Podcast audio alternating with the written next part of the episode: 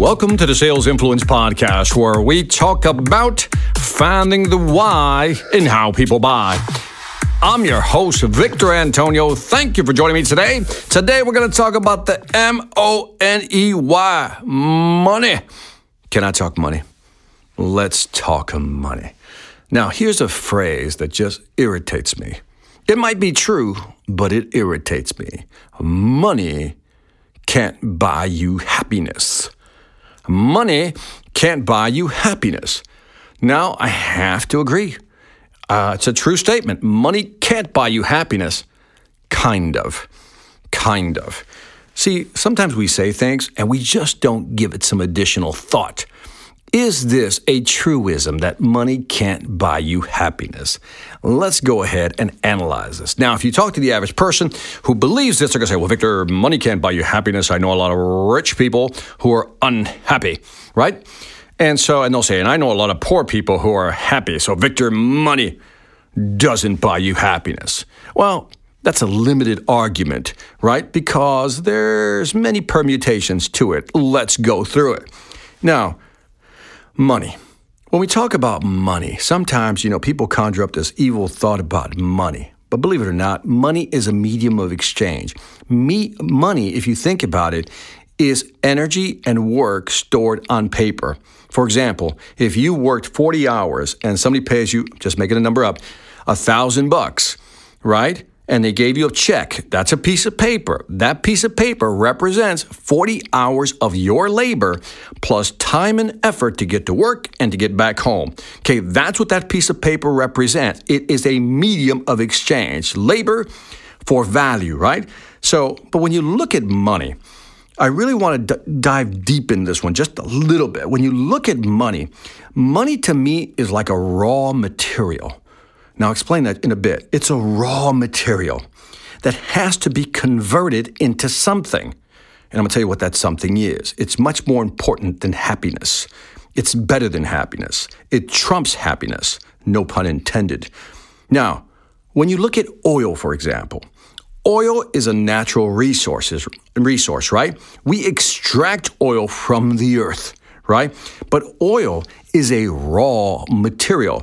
We can't use oil in its raw material. So we have to process, convert that oil and then from there we get gasoline we can make plastic you know different type of plastic plastic bottles whatever it may be we can do things once we convert the raw material which is oil process it, convert it into gasoline, plastics, bottles, aluminum siding, whatever it may be. Plastic is everywhere, right? But the raw material is oil. Let's look at sand. Sand is a raw material. In its raw format, it can't be used, really, unless you want to do sandbags. Then, of course, you can use it, or a, lay a foundation. But a, it's a raw material. So, what we then do is take that raw material called sand, we heat it up to 3090 degrees Fahrenheit, and we convert it into liquid glass. Sand heated is converted, processed, changed into glass, which we can make glass bottles, we can now do windows, we can do solar panels. We convert that raw material into something that is usable. We take oil, we convert it into something that is usable. Money is a raw material, which we then take and convert it into the most useful thing available to us in a capitalistic society and that is options. Yes, money is raw material, but when processed, we convert it into options. Now, what does that mean? Let's talk about this. When you take when you make money, making money won't make you happy. I agree with you. It does not guarantee. I, I rather say it this way: money does not guarantee happiness. I don't like that money doesn't buy you happiness. No, money doesn't guarantee you happiness, but it does guarantee you options. When you have more money, you have more options. For example, when you have more money, you can choose to buy that car cash or put it on credit. You can choose to buy that house cash or put it on credit. You can choose where you want to send your kid public school or pay for some private school. You have options. In other words, money guarantees you options. That's the one thing. Now, what you do with those options, how you use it, is what guarantees or doesn't guarantee your happiness. But money will always guarantee you options.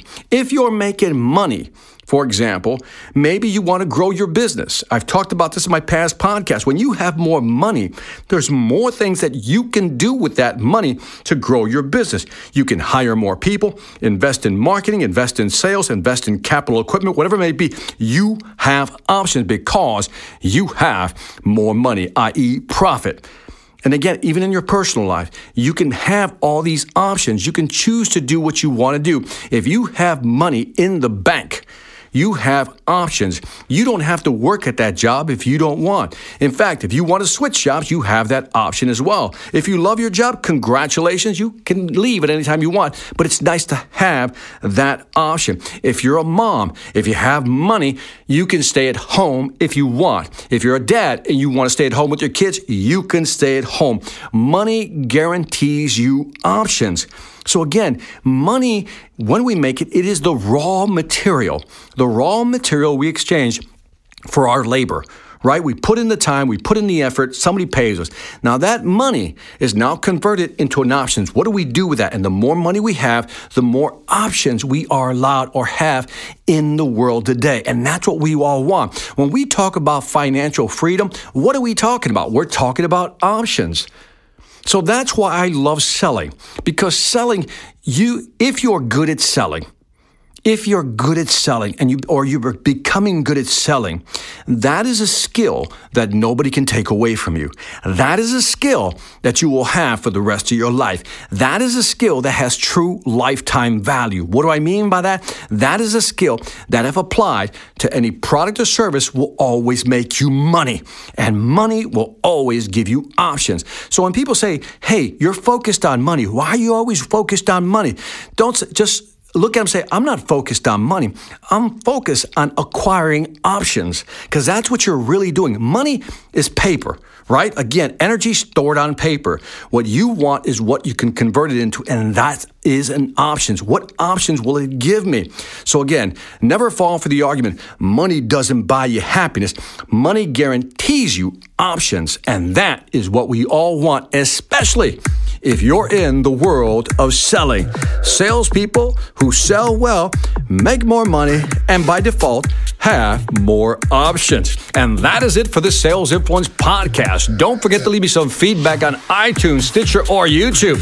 This is a controversial subject. Let me know what you really think. I won't take it personally.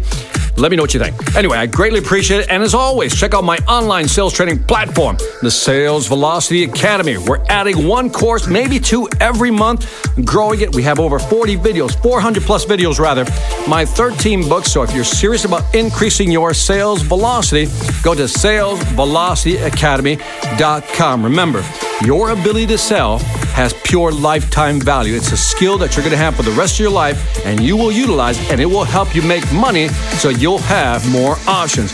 Lastly, I want to thank you for listening. This is Victor Antonio, always reminding you.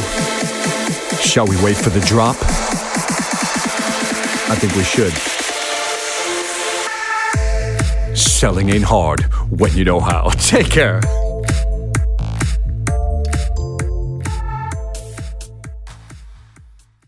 Hi, I'm Victor Antonio. I'm an author, sales trainer, and keynote speaker. I'm often asked, what makes a great speaker? Is it someone who delivers real content that the audience can use? Is it someone who engages the audience so they're part of the learning experience? Or is it someone who can motivate an audience to push them beyond their comfort zone and discover new abilities? The answer is yes. But the most important thing to remember is that I'm not there to look good. I'm there to make my client look good. Simply put, it's never about me, and it's always about them.